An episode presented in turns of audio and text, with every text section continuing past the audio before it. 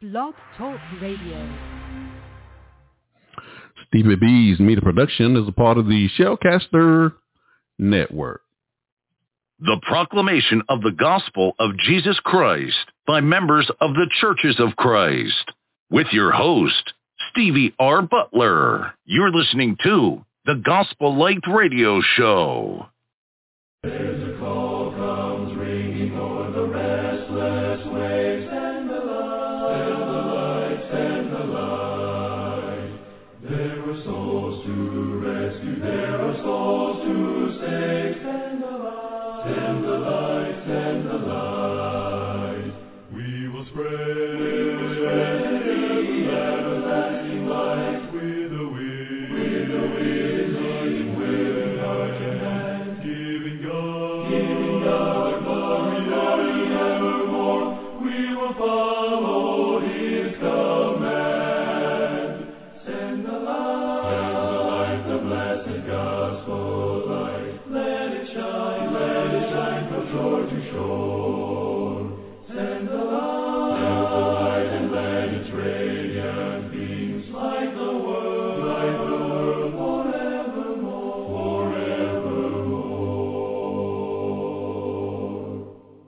You're listening to the Gospel Light Radio Show.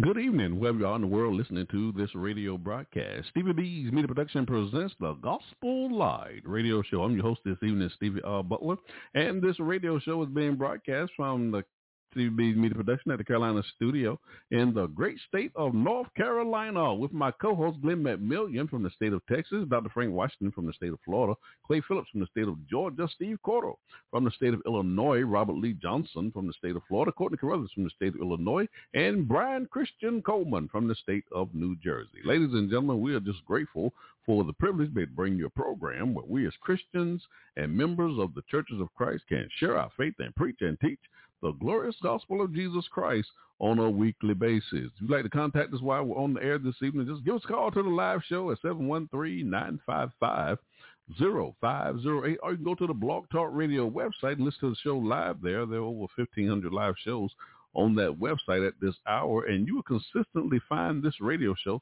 on pages 1 through 4 of that website. If you have any questions or comments for any of my co-hosts, you can send an email to my new email address, butlersteve1009@yahoo.com. Or you can give me a call at Stevie B's Media Production at the Carolina Studio at 910-491-6405.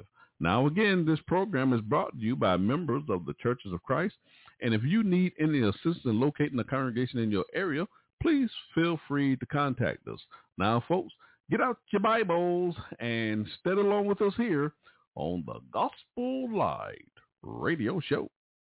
You're listening to the Gospel Light Radio Show. Before we go into our program for this evening, I would ask that you would bow with me in a word of prayer that we may thank God for this opportunity. Our most kind, gracious, loving Heavenly Father, the Father, our Lord, and Savior, Jesus Christ. Father, we thank you for this day. We thank you for allowing us to go through the various activities of the day and placing it on our hearts that we are on this broadcast and we're prepared now to present a portion of your holy and divine word. Father, we pray that you will be with my co-host, Clay Phillips, as he breaks unto our listeners the bread of life. And also my co-host, Robert Lee Johnson, who will be answering our questions that are on the hearts of so many. We pray that you will bless them and their family that supports their efforts, that they may continue to sow the seed of the kingdom. Father, we pray that you will bless our listeners who are tuning in via Blog Talk Radio as well as through social media. We pray that they may listen well, that they may consider their eternal stance before you, and that their hearts may be pricked, and it will cause them to ask the question, what must I do to be saved? Father, we thank you so much for sending your only begotten Son, Jesus Christ our Lord. We're just so grateful for his precious sacrifice on Calvary's cross. We recognize that without such a sacrifice, we will not have a hope of eternal life. Father, even now, we ask you to forgive us for the transgressions of our own heart. We know our flesh is weak, and we often fall short of thy will. Father, we pray that you'll continue to bless us and keep us and love us all the days of our lives. And if we have been faithful until death, Father, we pray that you will save us. For it's in Christ's name we do ask it all. Amen You're listening to the Gospel Light Radio Show. In the first segment of the broadcast, my co-host Robert Lee Johnson, who serves as the evangelist for the New Horizon Church of Christ in Lake City, Florida, he'll be answering our shout-out question in that segment. And then to close out the show, my co-host Clay Phillips, he serves as evangelist for the Rose City Church of Christ there in Thomasville, Georgia. He'll be making his proclamation of the gospel of Christ to close out the show. So open up your Bibles and open your minds, and let's have a great show. After the break, the next one should be of my shouted out question by Robert Lee Johnson. Enjoy the show. You're listening to the Gospel Light Radio Show.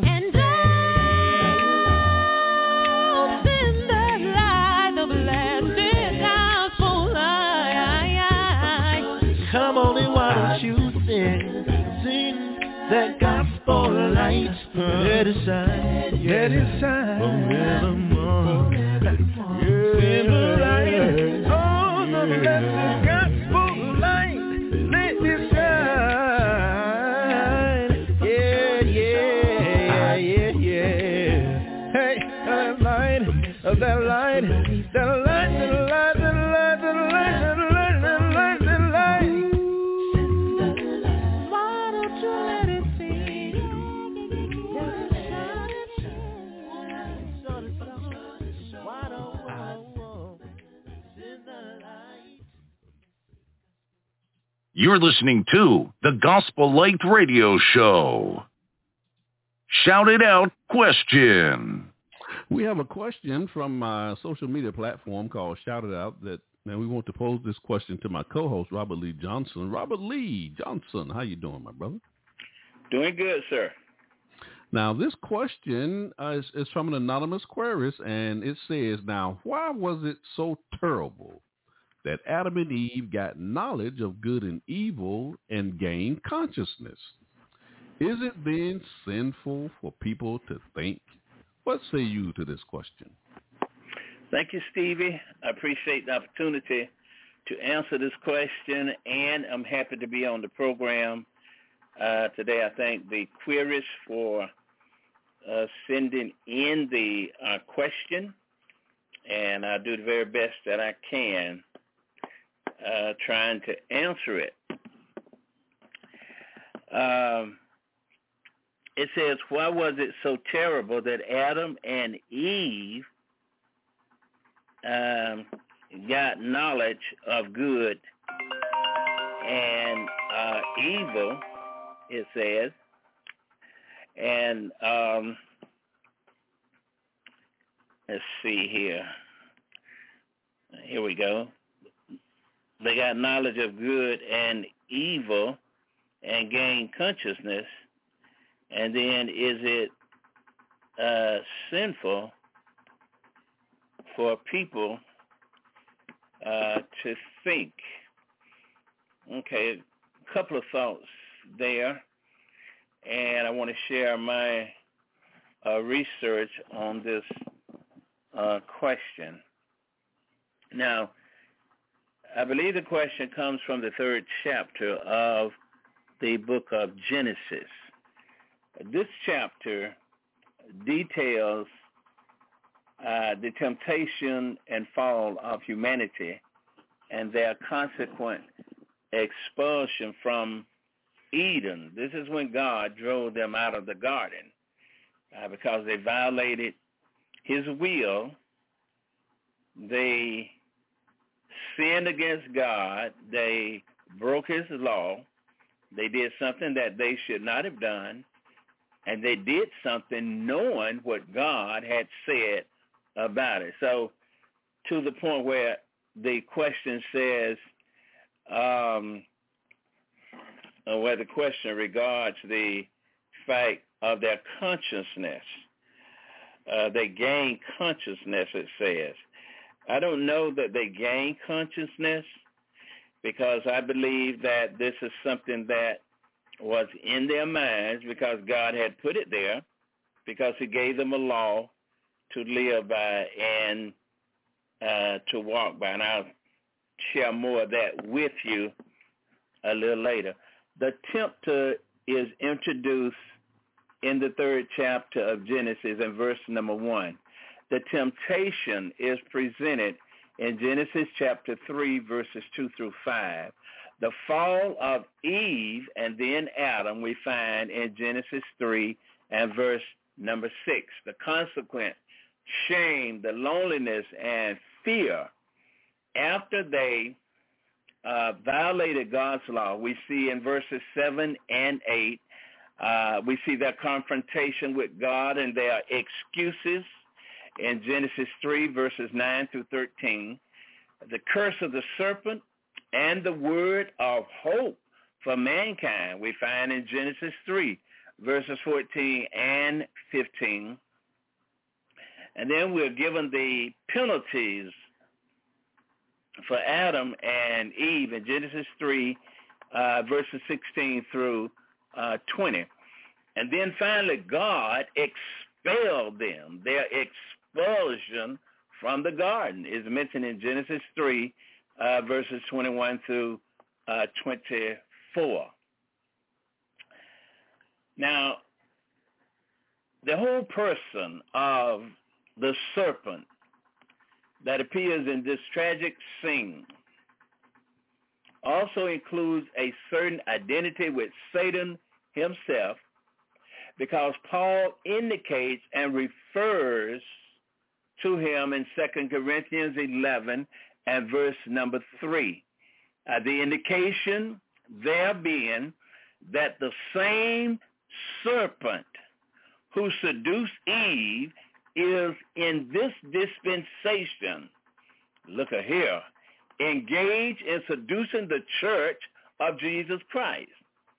The same devil that seduced Eve is also engaged in trying to lead the people of God astray in the Church of Christ today.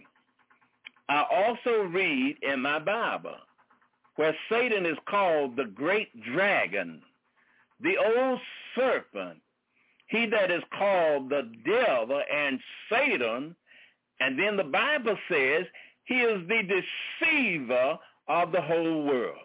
So don't think that you're on solid ground until you make amends with the Lord Jesus Christ. Revelation 12:9 talks about that old devil. And so the story goes like this. We find in the book of Genesis, Satan says, hath God said, ye shall not eat of any tree of the garden? He approaches Eve.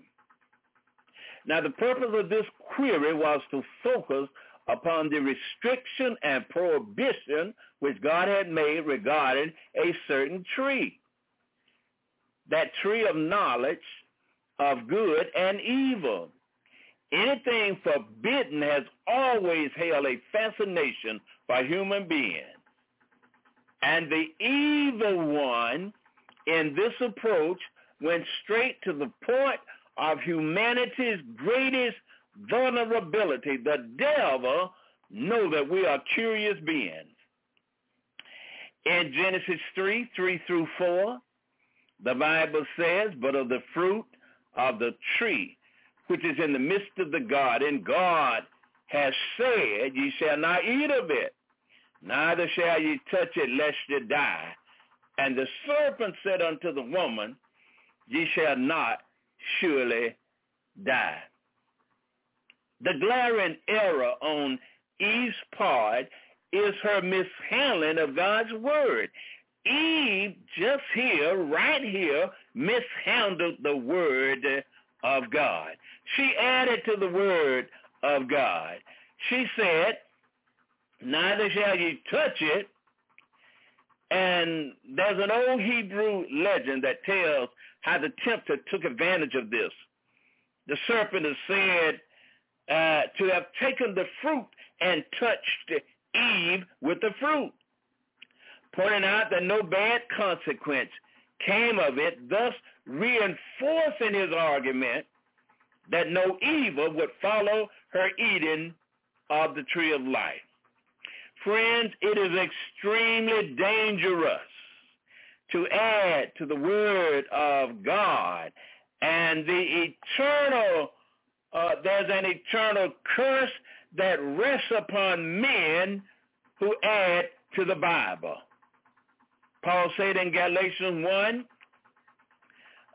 1:7-9, he said, even if an angel from heaven preach unto you any other gospel than that which we, the apostles, have preached unto you, the Bible says, let him be accursed. We cannot mishandle the word of God. We cannot add to the word of God. We cannot improve the word of God. We cannot make the word of God any better than it is. Preach, Brother Johnson. And so what I'm saying to you today, Eve mishandled that word, and therefore she had a problem. But Eve did something else. She diminished God's word. God has stated emphatically that death would be the consequence of eating of the forbidden fruit. But Eve changed this. She said, God said, lest you die, meaning that you might die. In other words, you're not going to die. It's not certain that death is going to come upon you, but you might die. Thus we have the groundwork for the fall already set in place, already laid, because she added and altered the word of God. Friends, it is a serious thing to add to the word of God. Then I want to look at verse 5. And there the Bible says, for God doth know that in the day you eat thereof, then your eyes shall be open, And ye shall be as gods, knowing good and evil. Ye shall be as God is the proper reading, knowing good from evil. Not gods, but God. There's one God. You shall be as God, knowing good from evil. This also was a lie. But the devil skillfully interwove this lie with a half-truth. You shall be as God was a vicious falsehood.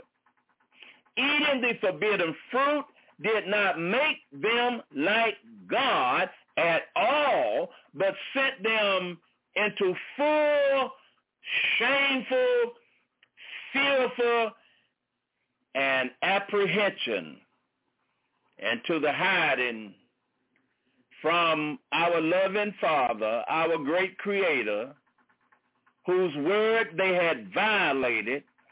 And as for their knowing good and evil, that also was a half-lie. Man, we need to be careful when we're handling the word. They already knew what was right and wrong. They knew that it was wrong to eat of that certain tree because God had told them.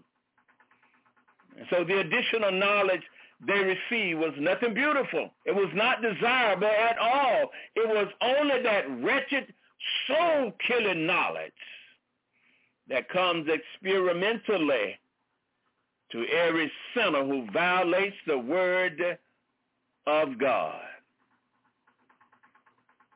And so I'm saying today that it was an unprincipled and malignant falsehood.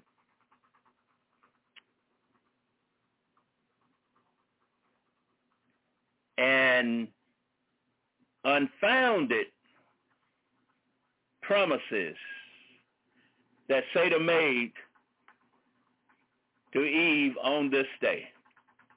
It is significant that Satan in this passage used the word Elohim for God, presented a problem that cast doubt upon the various documentary theories regarding the alleged sources of Moses, making those theories doubtful. The plurality of the word Elohim caused some translators to render the passage, "Ye shall be as gods."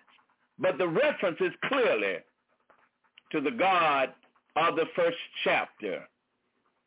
The dimensions of Satan's line contradiction of God in this passage are truly fantastic. As Klein put it, Satan here reinterpreted God as a devil, a liar possessed by jealous pride, and the way of the curse as the way of a blessing. It is simply an outstanding mystery to us that Simpson, writing in the Interpreter's Bible, could have designated the tempter in this passage as a benefactor of the human race. Friends, you have to see the devil for who he is. He's not on God's side. He is not a partner with God. He is not friendly towards us. The Bible says he goes about as a roaring lion, seeking whom he may devour. And so, regarding their gaining of knowledge, they already had knowledge because they were not to eat of the tree of knowledge. They knew the word of God. Their eyes were open to that particular fact. And whatever knowledge they gained was not helpful to them, but caused them to be slow and shameful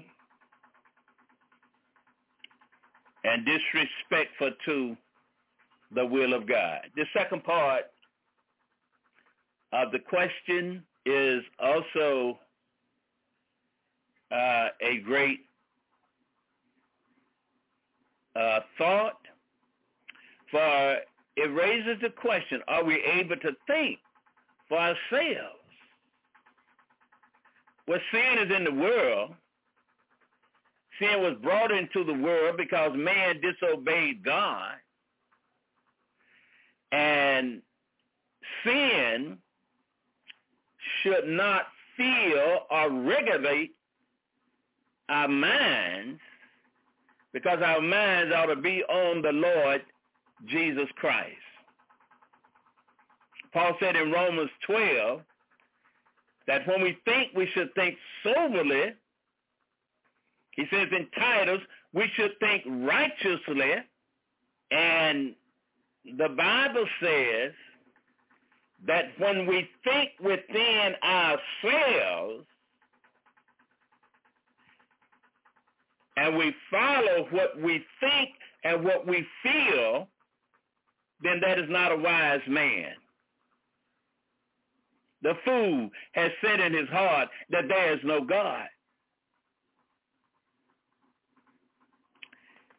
When we follow our wisdom and our ways, that's contrary to the will of God. So may I follow my thoughts? If they are against the will of God, we may not, because we'll be guilty in the sight of God. Don't you see? That's what happened with Eve. She followed and did what she was told to do, and those thoughts were against the will of God. The Bible says, he that trusted in his own heart is a fool. The Bible says, the way of man is not in himself, for it is not a man that walketh to direct his steps. Isaiah 55:8-9, God says, your ways are not my ways, neither are your thoughts my thoughts. For as the heavens are higher than the earth, so are my ways higher than yours. And therefore we have to respect the word of God and the will of Almighty God. So our minds must be trained. Our minds must be turned to the will of the Lord. And we are to walk in God's way. The Bible says regarding Timothy in 2 Timothy chapter 3, and that from a child, thou hast known the holy scriptures, which are able to make thee wise unto salvation through the faith which is in Christ Jesus. We're to follow the will of God, the word of God, if you please. And we are to do what God commands us to do. So yes, we can think, but we must not think outside of God's word. When it comes to following God in worship, we must think what God thinks. And the only way we can know what God thinks is by going to the Bible. The Bible says, singing and making melody in your heart to the Lord. That's how you worship God, not by adding instruments of music and doing other things. Peter said on the day of Pentecost, repent and be baptized, every one of you. Now, you may think that you don't need to do that, but the Bible says you do. And Jesus said, upon this rock, Matthew 16:18-19, upon this rock I will build my church, and the gates of hell shall not prevail against it. Some say the Lord built many churches, but the Bible says he built one. So when we think, we have to think the way God says we ought to think. I thank you so much for listening to the word of God. In answer to this question, I trust that I've had a part in bringing your minds to God's sweet will. And may God bless you and may you be blessed. And I thank you for giving some time to the consideration of the Word of God this evening. God bless you, and thank you so much for listening to the Gospel Light Radio Show. Shout it out question. You're listening to the Gospel Light Radio Show.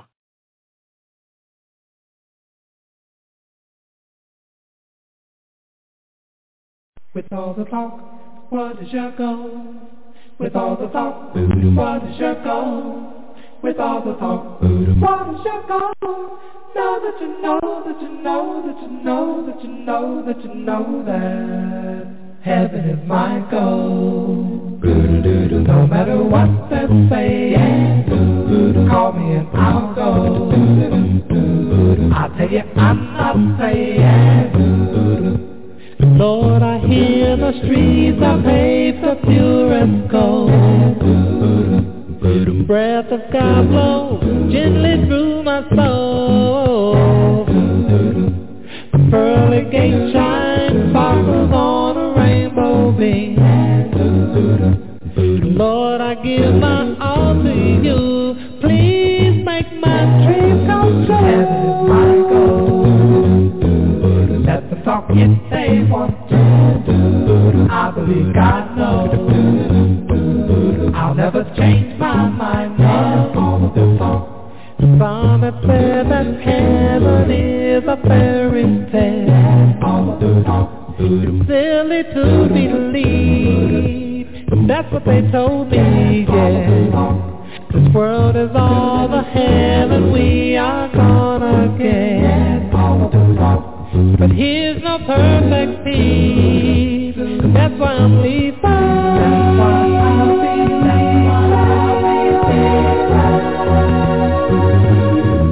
When he comes in the crowd, I'm gonna be ready. When he comes in my crowd, I'll be ready.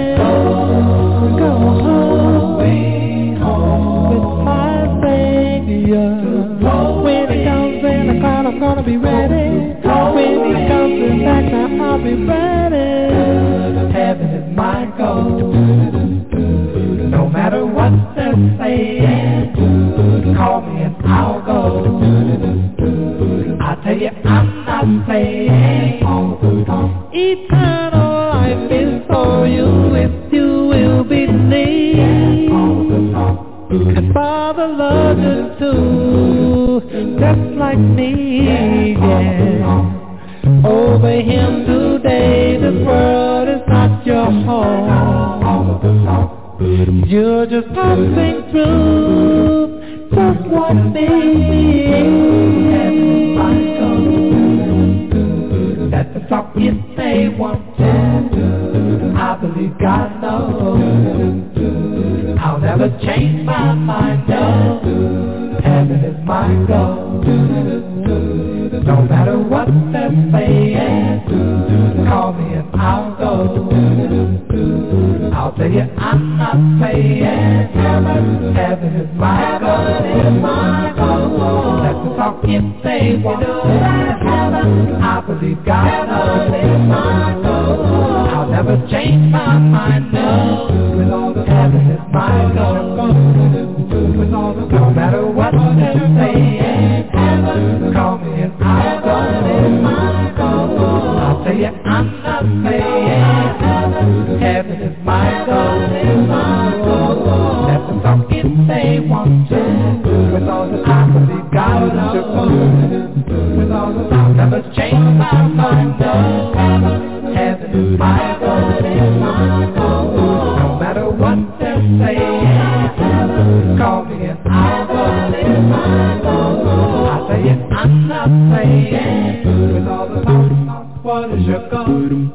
With all the talk, what is your goal? Know that you know, that you know, that you know, that you know, that you know that. You're listening to the Gospel Light Radio Show. This is a program reminder. Stevie B's Media Production presents. We're airing live shows here on Blog Talk Radio. The telephone number to the live show is 713-955-0666. 0508, and the website is www.blogtalkradio.com/Gospel Light Radio Show. On Tuesday evening, I'm hosting a live show, What a Word from the Lord Radio Show, and that show will air every second, third, and fourth Tuesday of the month. And the second Tuesday of the month, this show will air from 6 to 8 p.m. Eastern Standard Time, 5 to 7 p.m. Central Standard Time. And we have a guest speaker from the Brotherhood of the Church of Christ who will be making their proclamation of the Gospel of Christ. And also during that show, we have the Community Corner segment for small business owners and entrepreneurs who have products and services for our community. Also have two co-hosts on that show, Lou Gilbert. He's the evangelist for the Ober Park Church of Christ there in Philadelphia, Pennsylvania.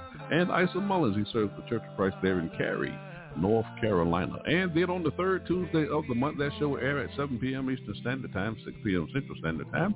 And my co-host, Dr. Entherica Lame, she's a board-certified obstetrician and gynecologist, and she serves the Gray Road Church of Christ there in Cincinnati, Ohio, and she'll be hosting her show, Conversations with Dr. Lane. And then on the fourth Tuesday of the month, that show will air at 7 p.m. Eastern Standard Time, 6 p.m. Central Standard Time. And my co-host, Kelly Fletcher, she serves with the Livingstone Church of Christ there in Indianapolis, Indiana, and she'll be hosting her show, The Kelly Fletcher Show. Then on Thursday evening, I'll be hosting a live show from 6 to 8 p.m. Eastern Standard Time, 5 to 7 p.m. Central Standard Time, entitled The Gospel Light Radio Show. And there are 7 co-hosts on this show who'll be making that proclamation of the Gospel of Christ. And each week I have two of my co-hosts on the air with me. I'm also taking a question from my social media platform on Facebook. Shout it out. I'll be posing to one of my co-hosts on that live show as well. And then on Friday night, I'm hosting a live show at 9 to 11 p.m. Eastern Standard Time, 8 to 10 p.m. Central Standard Time, called Stevie B's Acapella Gospel Music Blast. And this radio show is the 2022 recipient within the Cama National Academy of Christian Acapella Music Artists Award, Outstanding Achievement in Record or Radio. On this show, I'm playing some of the world's greatest acapella gospel music artists, Sweet Sounds of Boston, and we're also interviewing artists, producers, comedians, writers, and we're also debuting new music and featuring old music on that broadcast as well. Every third Friday of the month, I have my Top 20 Countdown show, and I also have on-demand episodes where you're getting your favorite podcast from. You can tune into these various platforms, Spotify, iHeartRadio, Amazon Music, Apple, iTunes, YouTube, just to name a few, to listen to these previous aired episodes. I also have recorded version episodes. These episodes were album debuts mostly, and the same playlist was used on the live show on Blog Talk Radio. And these shows can only be heard on iHeartRadio, Deezer, and also on Amazon Music. Just search for Stevie B's Recorded Version shows. I want to thank all of our sponsors who are sponsoring these radio shows. If you want to become a sponsor, just contact my sponsorship manager, Michelle Marco from Fort Lauderdale, Florida. Her telephone number is 954-687-4705. The three E's of Stevie B Media Production is the objective of this broadcast. We want to educate, we want to edify, we want to encourage you in the study of God's Word. And that will conclude our program announcements. You're listening to the Gospel Light Radio Show. My co-host, Clay Phillips, is coming up next after the break. Stay tuned to the Gospel Light Radio Show.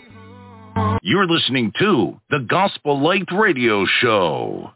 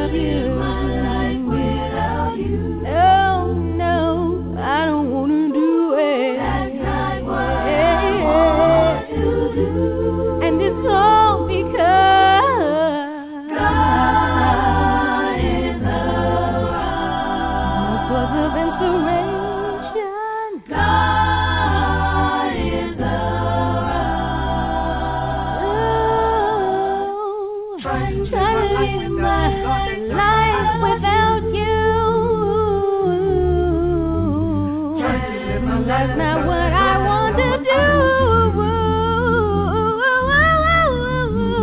Try to live my life without you. That's not what I want to do. Try to live my life without you.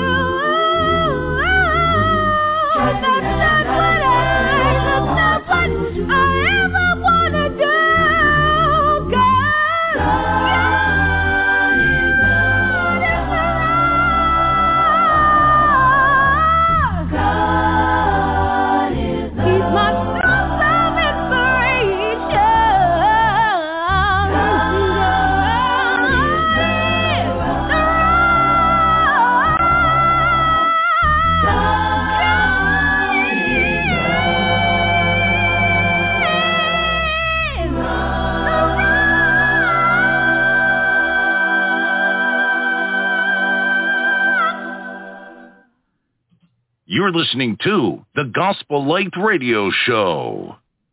Give your attention to the proclamation of the gospel of Jesus Christ. Now my co-host, Clay Phillips. Good evening. I am Brother Clay Lee Phillips, minister here at the Rose City Church of Christ here in Thomasville, Georgia. This September will be 40 years that the Lord has bless us to be able to worship him in this great city and with this great church. Want to thank Brother Robert Johnson for the marvelous job he did in answering that biblical question. And we ask that the prayers be made for those that ask questions. Feel free to ask questions. We want to be able to share with you the gospel of our Lord and Savior, Jesus Christ. Also, it is good to be here with Brother Steve. He's doing a marvelous job in getting out the gospel of Jesus Christ throughout the world. And so we're glad to be able to participate in this Gospel Light Radio Show. It's an honor, Brother Steve, to be able to come and preach here. Now, if you have your Bibles, turn with me to, we're going to read two scriptures. Number one, we're going to read Deuteronomy chapter 29 and verse 29. Then we're going to turn to James chapter 4. We're going to commence reading at verse 13 through 17. I want to say this, that the Churches of Christ, we are a Bible-believing church.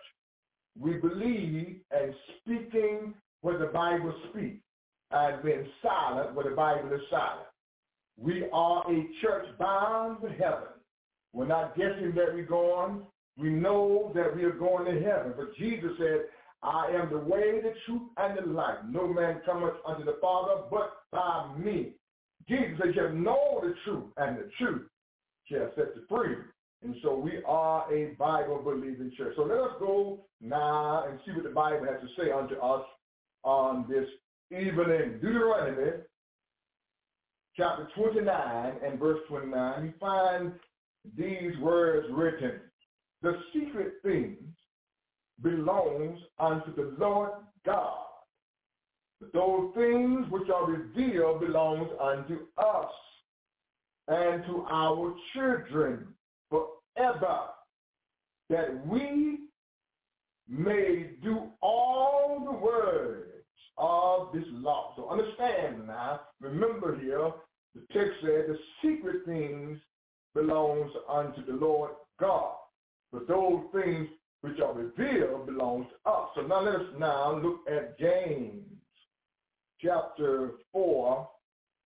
Everybody now turn to James chapter 4, the New Testament, after the book of Hebrews, James chapter 4, and we're going to commence reading at verse 13.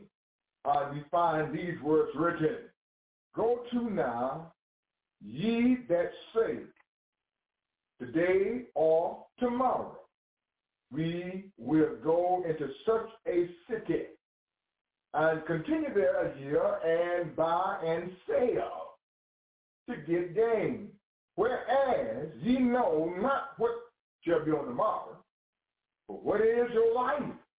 It is even as a vapor that appears for a little time and then vanishes away. For that ye ought to say, if the Lord's will, we shall live and do this or that. But now ye rejoice in your boasting. All such rejoicing is evil. Therefore, to him that knoweth to do good and doeth it not, to him it is a sin. I want to use for advocate of our message today the advantages of spiritual knowledge, the advantages of scriptural and spiritual knowledge. Let me say it one more time.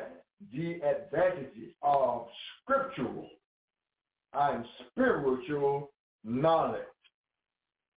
There is an advantage of understanding the Bible. Also, there is a disadvantage, an unfavorable conception of misunderstanding the Bible. And so it should behoove us to make sure that whatever we believe in, whatever we are following, make sure that we are in the word of the Lord. So when we look carefully now at the advantages of scriptural and spiritual knowledge, we must understand that God has a plan for us. God has a will for us. God has something for us. There is, number one, we must understand that there is a omission and a commission. You can omit some stuff from the Word of God, and the Word of God will not vitalize you. We have a commission and an omission. So the commission is go ye into all the world and preach the gospel to every creature. He that believeth and is baptized shall be saved. So we have a commission and omission. So we have here in the text, the Bible is teaching us that God has a plan for us, that we as believers, those of us that are following the Word of God. Now, when we look at the passages that we read, we have an understanding of four homiletics. There are four homiletics that we must understand. When we look at Deuteronomy 29:29. First of all, let me kind of address number one. Let me address that the fruitfulness of knowledge. First of all, let's understand we all need knowledge. Now, understand this: that we must be careful about knowledge, because the Bible says, turn to 1 Corinthians chapter 8. We have to be mindful about knowledge. We have to be careful. 1 Corinthians chapter 8 and the verse is number 1. Understand now, we have to be mindful. It says in verse number 1, 1 Corinthians chapter 8, now as touching things offered unto idols, we know that we all have knowledge. Knowledge puffeth up. So we have to be mindful that we understand that you can have knowledge, and knowledge will puff you up. In other words, you will forget the sensitivity of the Word of God, that God loves everybody. John 3:16 said, for God so loved the world, gave his only begotten Son, that whosoever believeth in him shall not perish, but have everlasting life. So we need to understand, those of us that are preachers and teachers of the Bible and the Word of God that have the advantage, we ought to have the advantage to understand that there are some people that are disadvantaged, that we ought to understand that don't let this knowledge puff us up. Notice it, not it, puff it up, but charity, edify it. Love, the word charity simply means love. Love, edify it. And if any man thinks that he knows anything, he knows nothing yet as he ought to know. Woo! And I've seen folks and heard people talk and preach and teach, and they think they know everything. Ooh, Lord, help me up in here. They know everything, but none of us know everything as we ought to know. The thing that we must understand is that the Bible is in its simplicity. It says here in verse number 2, if any man thinks he knows anything, he knows nothing yet as he ought to know. But if any man loves God, the same is known of him. In other words, we have to love God enough to love people enough. Because God loves people. That's what Apostle Paul said. He said, listen, he said, to the Jew, I became a Jew. To the Gentile, I became a Gentile. To the barbarian, I became a barbarian. He said to every man that I might be able to save some. The purpose of a minister and teacher of the Word of God is not to stand before people and try to acknowledge how much knowledge you not got or have. It's about understanding that God gives us this knowledge, the advantage of scriptural knowledge, and help people come to Him. All right. Now, understand, let me show you something. Let's turn to 2 Peter. I'm laying the foundation now. 2 Peter, if you will, and we'll look at verse number 1. Chapter 3, save some time. 2 Peter chapter 1, verse number 3. Now, understand, we ought to, there is an advantage of scriptural knowledge, and we need to seek it out. We need to understand what it's all about. Because when I go back and show you in Deuteronomy, God is going to be angry with his people because he had gave them the advantage and they misused his advantage. I'm going to show you. Bear with me. So now, the Apostle Peter said, because, you know, Peter had that mentality that he had the football at the mouth. And you got a lot of folks like that. Peter was just wrong at the mouth, quick. But you remember when Jesus said, who do men say I, the Son of Man, am? And now I'm going to say this, that we all must understand that we don't know as we ought to know. So Jesus said, who do men say I, the Son of Man, am?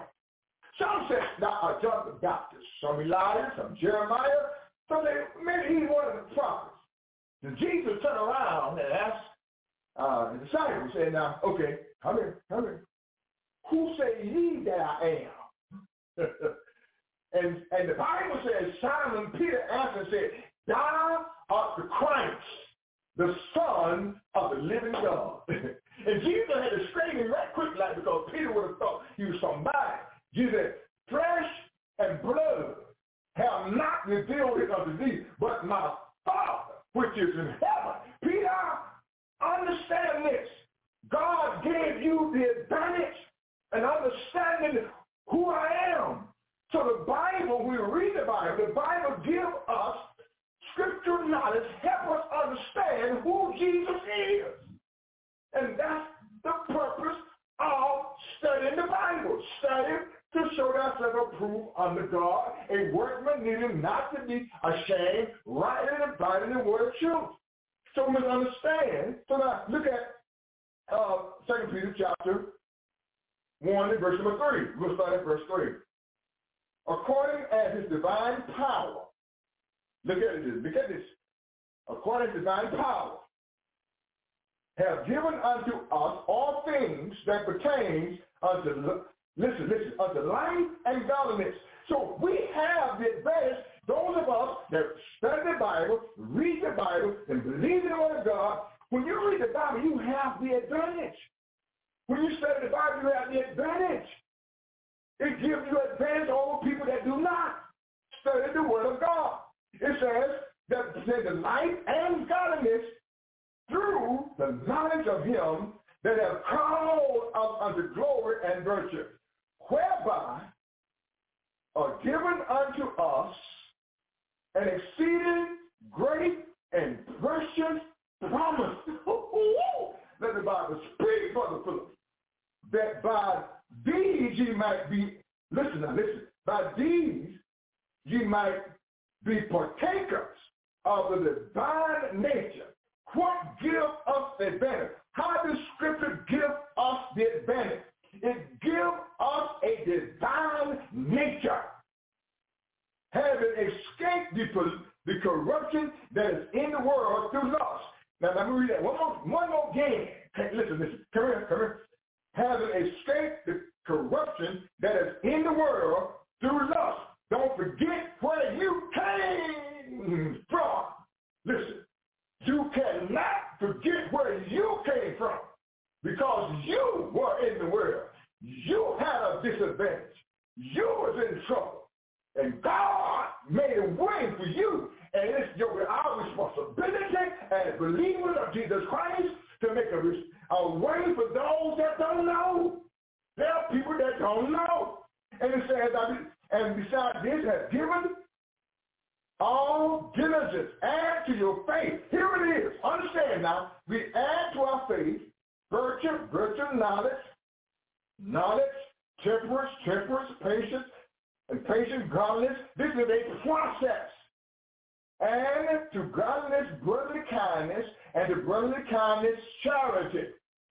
But if these things, now notice now, listen, it's going to tell us what the advantage is. Come here.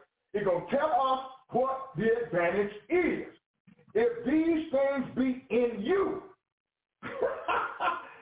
it says, and abound, they make you that ye should be neither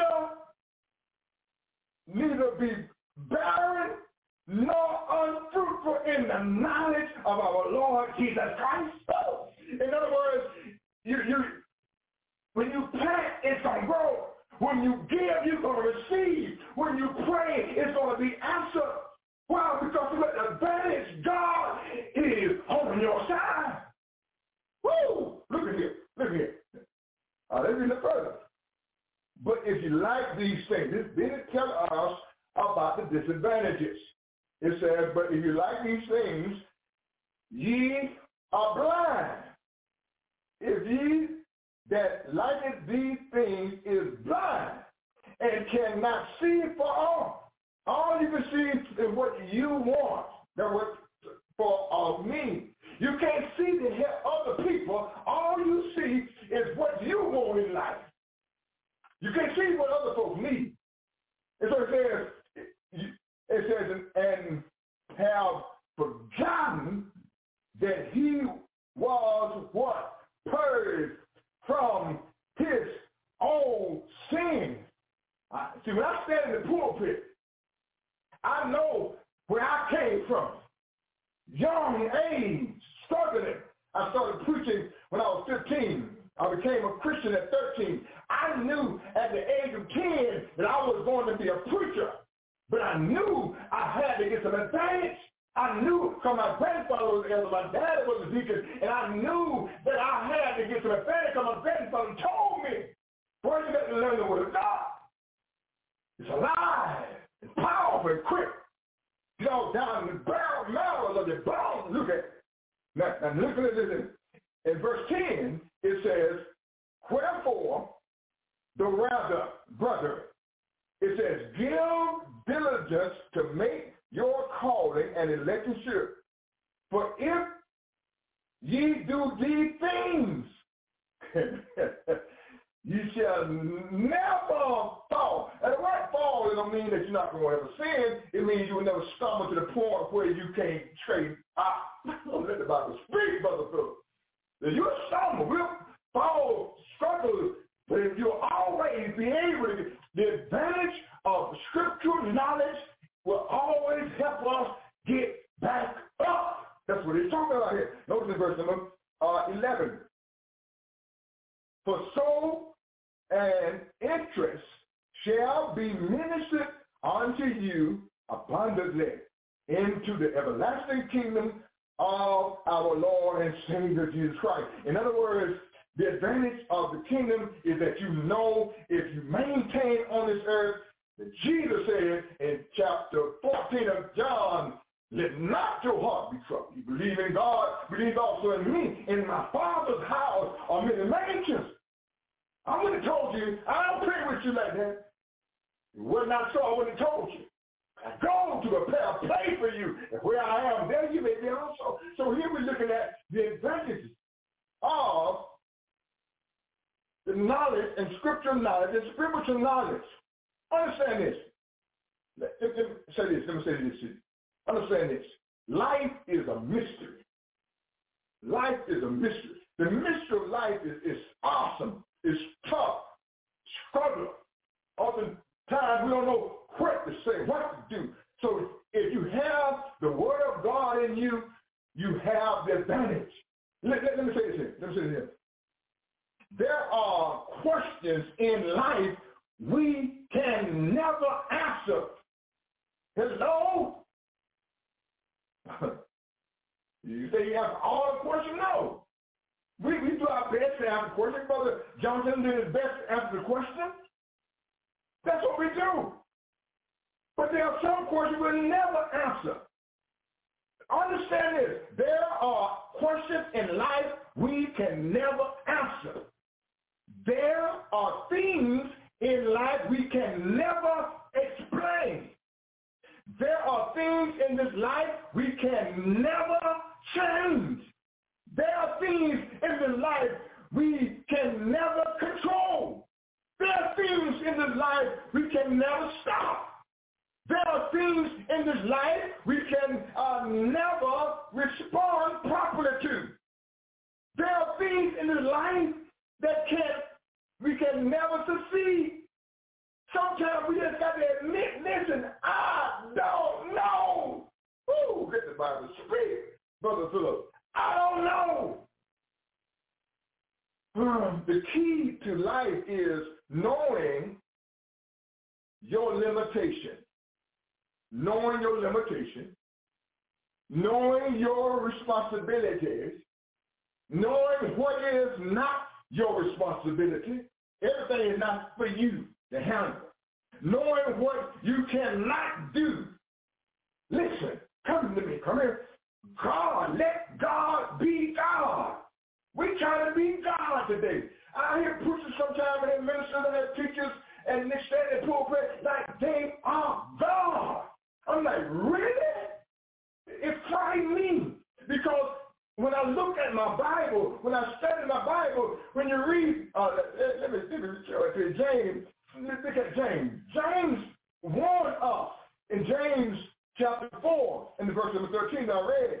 James chapter 4 and verse 13, the Bible says, go to now, ye that say, today or tomorrow, we will go into such a city. He said, James, come here. Let me warn y'all. Let me draw you nearer to God. This is what he's dealing with. He's dealing with trying to draw them nearer to God because you have gotten too big for your britches. You think you run this church. You think you run everything. We got brothers and preachers arguing and fussing with one another about issues and not trying to work it out. They're withdrawing fellowship from one another. There's a mess going on in the body of Christ. And we should have the advantage. James says, go to now. He that say today or tomorrow we will go into such a city. It says, and continue their year and buy and sell and get gain. He said, y'all some bad boys. You're a bad boy now. If you think you control your life, if you think you control your life, notice verse 14. Whereas you know not what shall be on the mountain. For what is your life? It is even a vapor that appears for a little time and then vanishes away. For that ye ought to say, oh, look at him. He said, now, if you got the advantage If you have the advantage of scriptural knowledge, you all say, this is what you ought to be saying. If the Lord will, woo, let the Bible speak, Brother Phillips. If the Lord will, we shall live, because God will take you anytime. Jesus told a parable. Yes, he did. He said, there was a man. First of all, there was a young lad coming to Jesus. Jesus, speak to my brother that he may divide the inheritance with me. And Jesus said, listen, man, who made me divide over you? Let me tell you, give you some advanced knowledge. He's a man that God blessed. And when he was blessed, look at him. He said, I'm going to cut out these old ones and build bigger. And he went on and built bigger bonds. And Jesus said, listen, but death came. Death came and died and took it. Now, whose things are they now? The advantage is knowing that this life is not our home. This world is not my home. We're just passing through. Jesus said, who made me divide over you, judge over you? You worried about the wrong thing. I came to seek and to save those which are lost. Woo! Look at Jesus. Here we got folks now arguing about and bickering about foolish stuff. Let God be God. Let God. There's only one God. And they three in one, Father, Son, and Holy Spirit. There are these only God can do. Understand that there are things only God can do. There are things only God knows. There are things only God understands. There are things God only can explain. All right. Let me jump. I see you want me to help you out. Okay. We look at the text of Deuteronomy 29:29.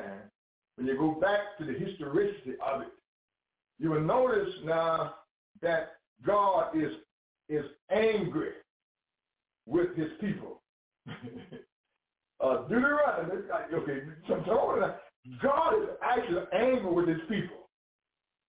When he says the secret thing belongs to God, he says, why are y'all trying to find out where I'm at, what I'm doing, how I did it, when I do it? God said, listen, Moses, you need to straighten them out. So there's a problem. Okay, back at verse 25 of Deuteronomy 29.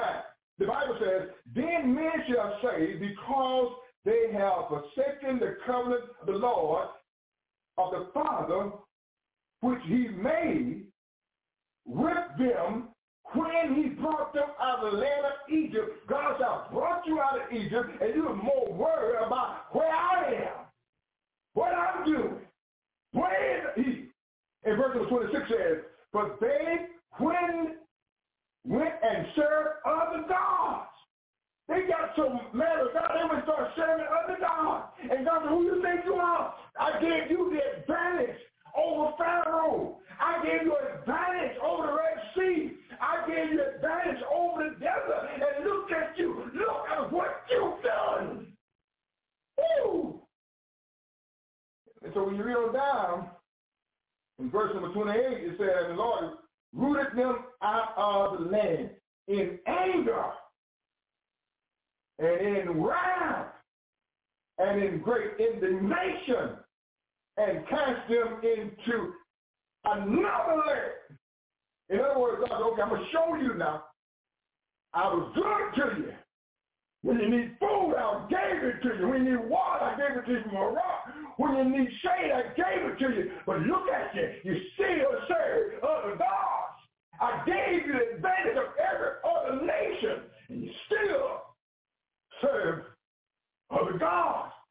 And that's where we get this. That's where the 29. God says, let me straighten y'all out.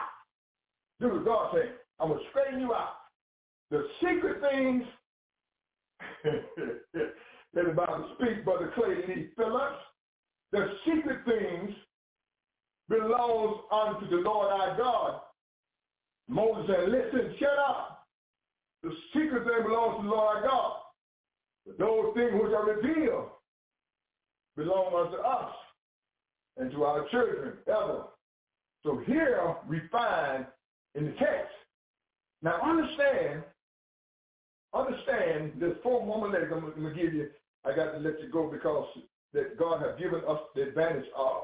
Number one is domain accessibility. God has given us domain accessibility. Turn to John chapter 10. I'm not going to read all of it. It's going to give you the scripture. You can read it on your own. John chapter 10 and the verses in 1. Verily, verily, truly, I say unto you, he that entereth not by the door into the sheepfold, but climbeth up some other way, the same is a thief and a robber. But he that entereth in by the door is the shepherd of the sheep. In other words, the doorkeeper is the shepherd of the sheep. Jesus Christ, He has given us a territory. And the only way you can get in, watch this, verse number 3. To him, the porter of the gatekeeper opened, and the sheep heareth his voice, and he calleth his own sheep by name, and leadeth them out. And so they didn't lead them in, and he feeds them and take care of them. And that's what David could say, the Lord is my shepherd. I shall not want. He maketh me to lie down in green pastures, leadeth me beside still water. Yea, though I walk through the valley of the shadow of death, I will fear no evil, for thou art with me. Thy rod and thy staff, they do comfort me. I got the advantage. Why? Because Jesus Christ is on my side. He's on my side. So you have a domain accessibility. If you get in another way, I don't have time to read all that, you come in as a thief. Number two, there is a parental or parents' benevolence. God loves us like parents. God, listen now, and I'm not going to read Ephesians chapter 2, verse 14, that the church is Christ's bride. God loves us. We are the children of God. Number three, there is a divine argument.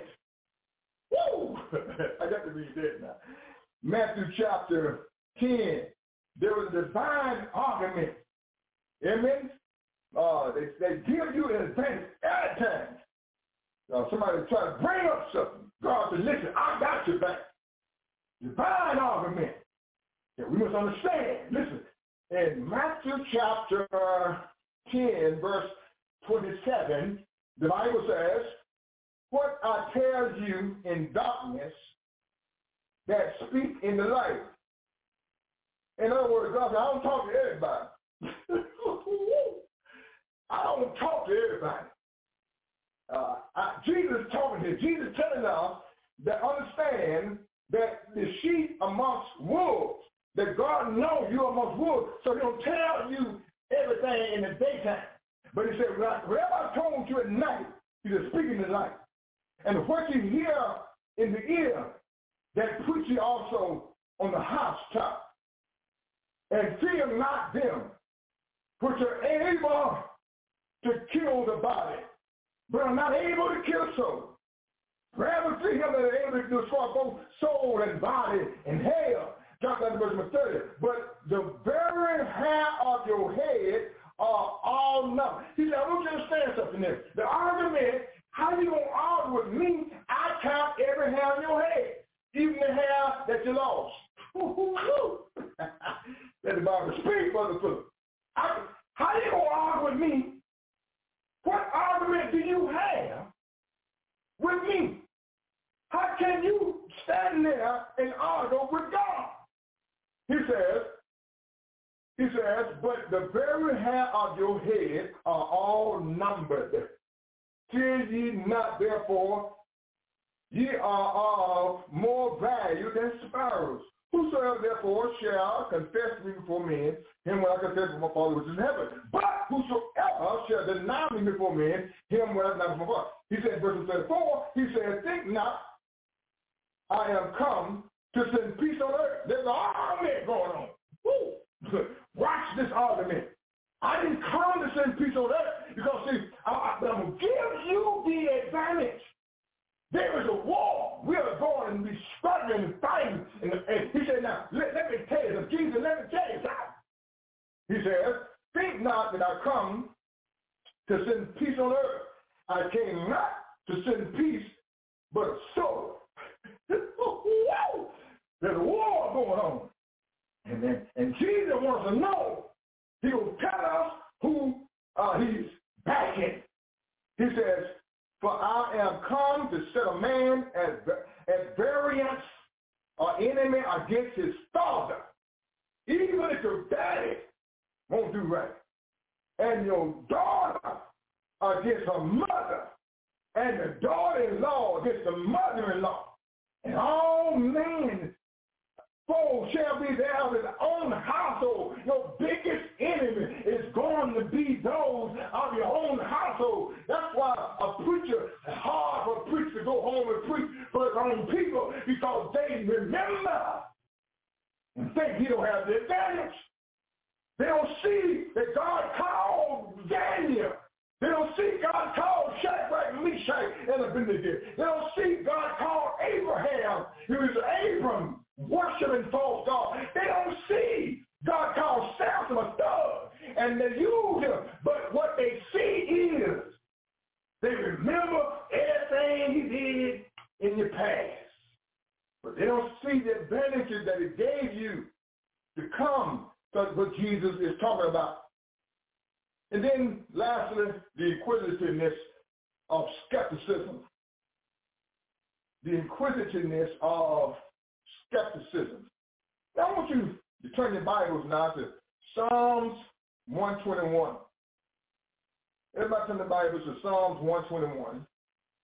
And let me help us out because we love to live by quotes. Praises go up, blessings come down. You better know who you're praising. Now, oftentimes when I go to funerals, I hear preachers use this all out of context. Now, I'm not being mean-spirited. I understand that maybe you don't understand, okay? I'm not being mean-spirited. I'm not picking on you. I don't want you to think that Brother Phillips is talking about us. No. Can I just help you out on this scripture? Listen to this scripture now. Listen to this scripture. Psalms 121. It says, I will lift up mine eyes unto the hill, from whence cometh my help. For my help cometh from the Lord, which made heaven and earth. Now, what is the inquisitiveness of skepticism is that most people think that their help comes from the hill. That's not what it's teaching. Okay, let me read again. It says, I will lift up mine eyes unto the hills, and then from which cometh my help. So most people, when you have a funeral, they will say, brothers and sisters, y'all lift up your eyes to the hills from which cometh your help. That's not what it's teaching, that your help came from the hills. That King James miswrote this part, the first part. What it says in the original Hebrew, it says, shall I look to the hill for help? Oh, come here, let me help you now, let me help you out. Use them advantage. So when you hear a person say this at a funeral or anywhere else, I will lift up my eyes unto the hills. That is not telling you to lift up your eyes to the hill, and that's where your help is going to come from. No. What it's saying is the original language in the Hebrew is, shall I look to the hill for help? Now, what David is doing, David is saying that, listen, he says, you remember when he was running from Saul and he went to the hill? So when you look at the text, the main scripture is this, is found in 1 Samuel, turn to 1 Samuel, everybody turn to the Bible now, 1 Samuel chapter 23 and verse 19. 1 Samuel 23, 19. Let me show you what David was talking about. 1 Samuel chapter 23 and the verses number 19. And the Bible says, then came up to Zephite, to Saul, to Gibeah, saying, does not David hide himself with us in the stronghold, in the wood, in the hills? And then Hashiah, which is the same, G-Shemna. In other words, they told Saul where David was. And so when David is talking about in Psalms 121, he's talking about, he said, I was in the hills, and the Bible speaks, and I had Sheanah, he was hiding me out. But that joker told the king where I was. He said, I will lift up my eyes unto the hills. He said, do I look to the hills? No, because the hills is not going to help you, because people will backstab you. He says, for which cometh my help? Then where did my help come from? My help came from the Lord. Woo! Not the hills. And so here we find the inquisitiveness of skepticism. We must understand that this world, the highest peak of this world, is not going to give us an advantage. You can be the president, you can be the king, whatever you are, is not going to give you the advantage, because people will backstab you. God will not. Jesus Christ, the Lamb of God, will not backstab you. Reason. We need to get to the point where the advantage of scriptural knowledge. When you don't know, say, I don't know. You don't have to prove everything God does. You have to prove what the Bible says. Let the Bible speak, Brother Philip. You study to show thyself approved on God. Workmen, needed not to be ashamed, rightly dividing the word of truth. The advantage that I have today is the scriptural, spiritual knowledge of God. And I still believe that the Holy Spirit moves in us and help us and guide us, and Jesus Christ teaches us that we have the advantage. Add to your faith. Woo. I'm the speaker, Brother Clay Phillips. Remember this. Keep it real. You must hear the gospel, believe, repent, confess, and be baptized, and that'll make you a new creature in Christ Jesus, and that will make you a new creature, and then you strive to do the very best that you can. May God bless you. Keep it real. You're listening to the Gospel Light Radio Show.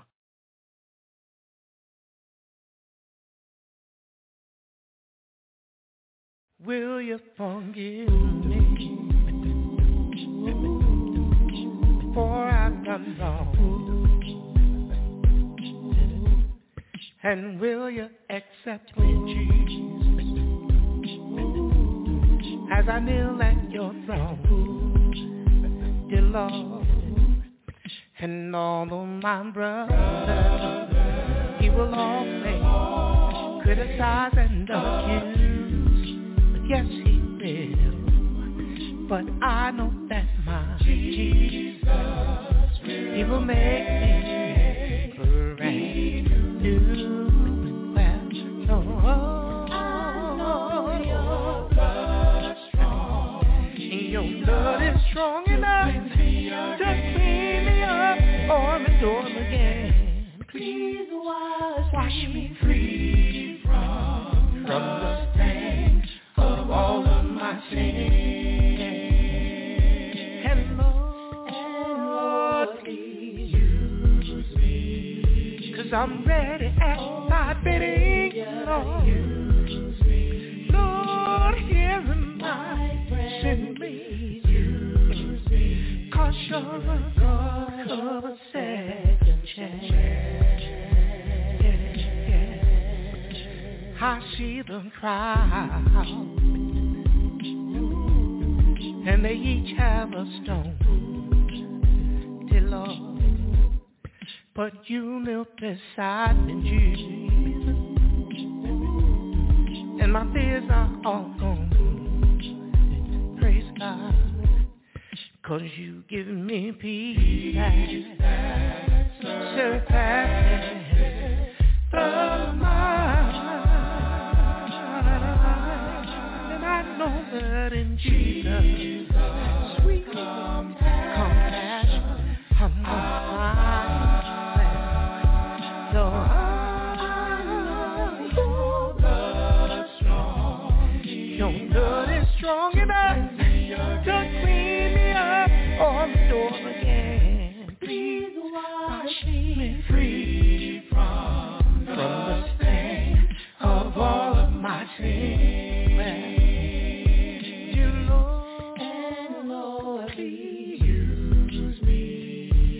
I'm ready at thy bidding,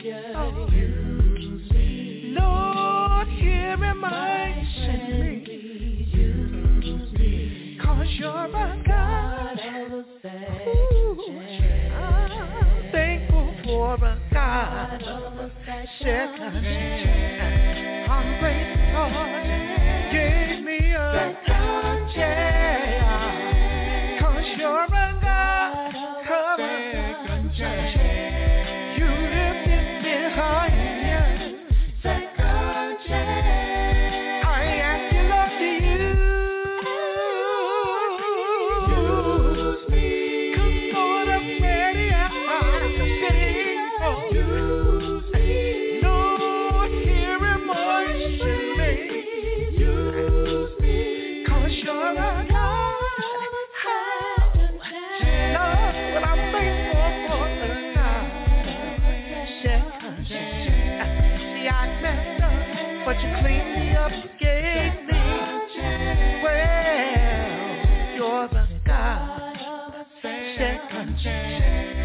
shame, no more doubt, no more guilt, Lord.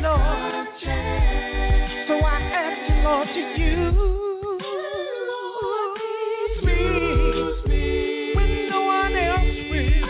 You will, Father, use me just like I've never seen it before. Use me, 'cause you're a God.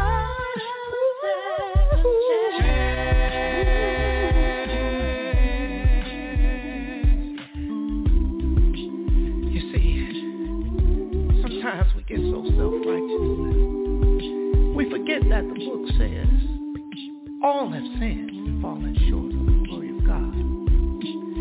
And that same book says that there's none righteous, no, not one. See, if you're honest with yourself, you'll admit that we've all needed a second chance. And it was only because of his grace and his mercy that we're here today. Because the Lord is long-suffering, not willing that anybody should perish, but that all should come to repentance. And see, repentance, that's the key. Because in repentance, that's where you learn to turn around. And God gives you a second chance. You turn from selfishness. Turn towards godliness. You turn from anger. Turn toward joy. You turn from hatred. Turn towards love. My brother, my sister, God will give you a second chance. If you just turn, Lord, till you hear. Well, but you got to turn. around and around and around. Keep your head up. You got to put your head in God and around and around and around for your second chance. Just ask the Lord to use me. Say, Lord, I'm ready. I'm ready. Use me. Well, hear him urging me. Use me. 'Cause you're a God. Well, I'm thankful for my second chance. You're listening to the Gospel Light Radio Show.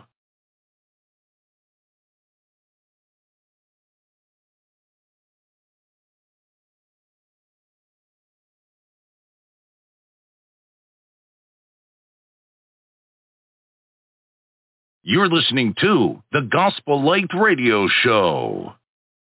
This time, the storm,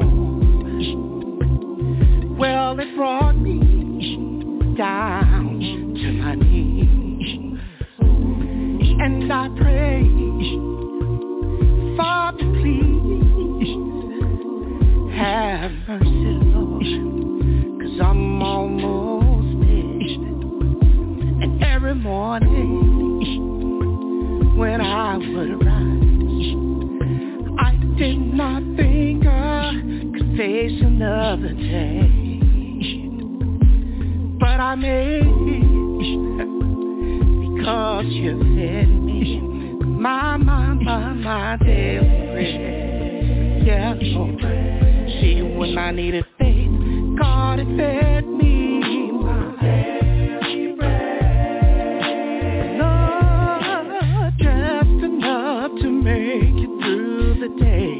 I needed courage, God fed me my daily bread. Lord, just enough to make it, Lord, I pray. And the first day, I made. And Lord, the second day, I made. See, when I needed help, I made. Got down on my knees and prayed, and He lifted me.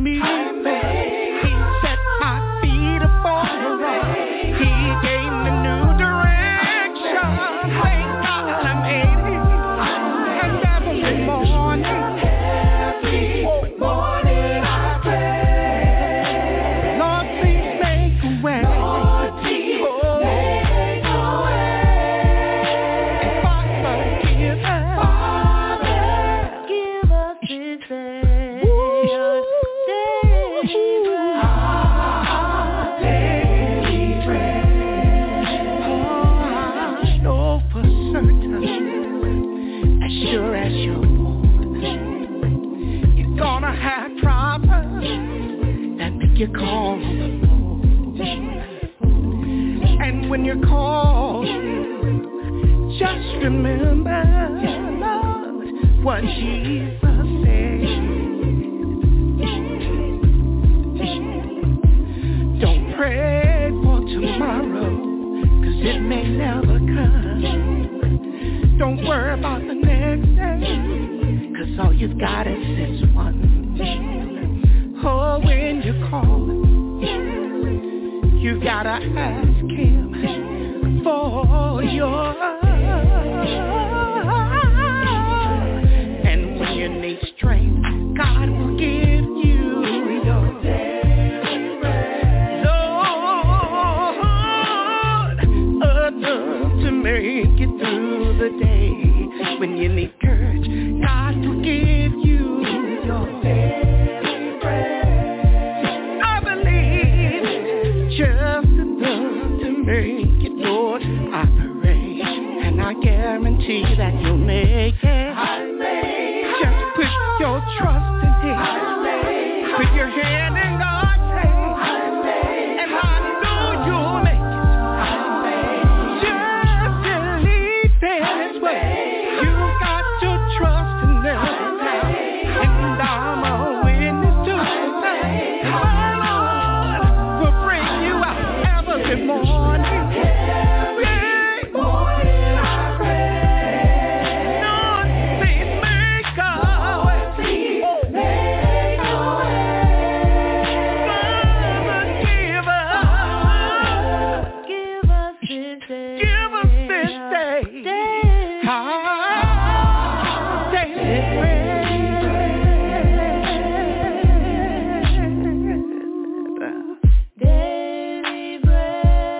Life will knock you sometimes straight down on your knees, but you got to stay in prayer daily for strength, for courage, and get up.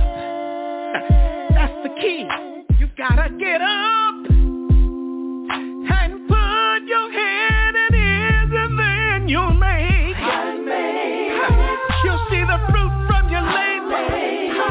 No weapon formed against you could touch God's awesome face. He'll lead you step after step to the troubled stone, through the good and the bad of you, until it brings you home. Oh, yeah. Every morning I pray, I'm gonna pray every day for the Lord .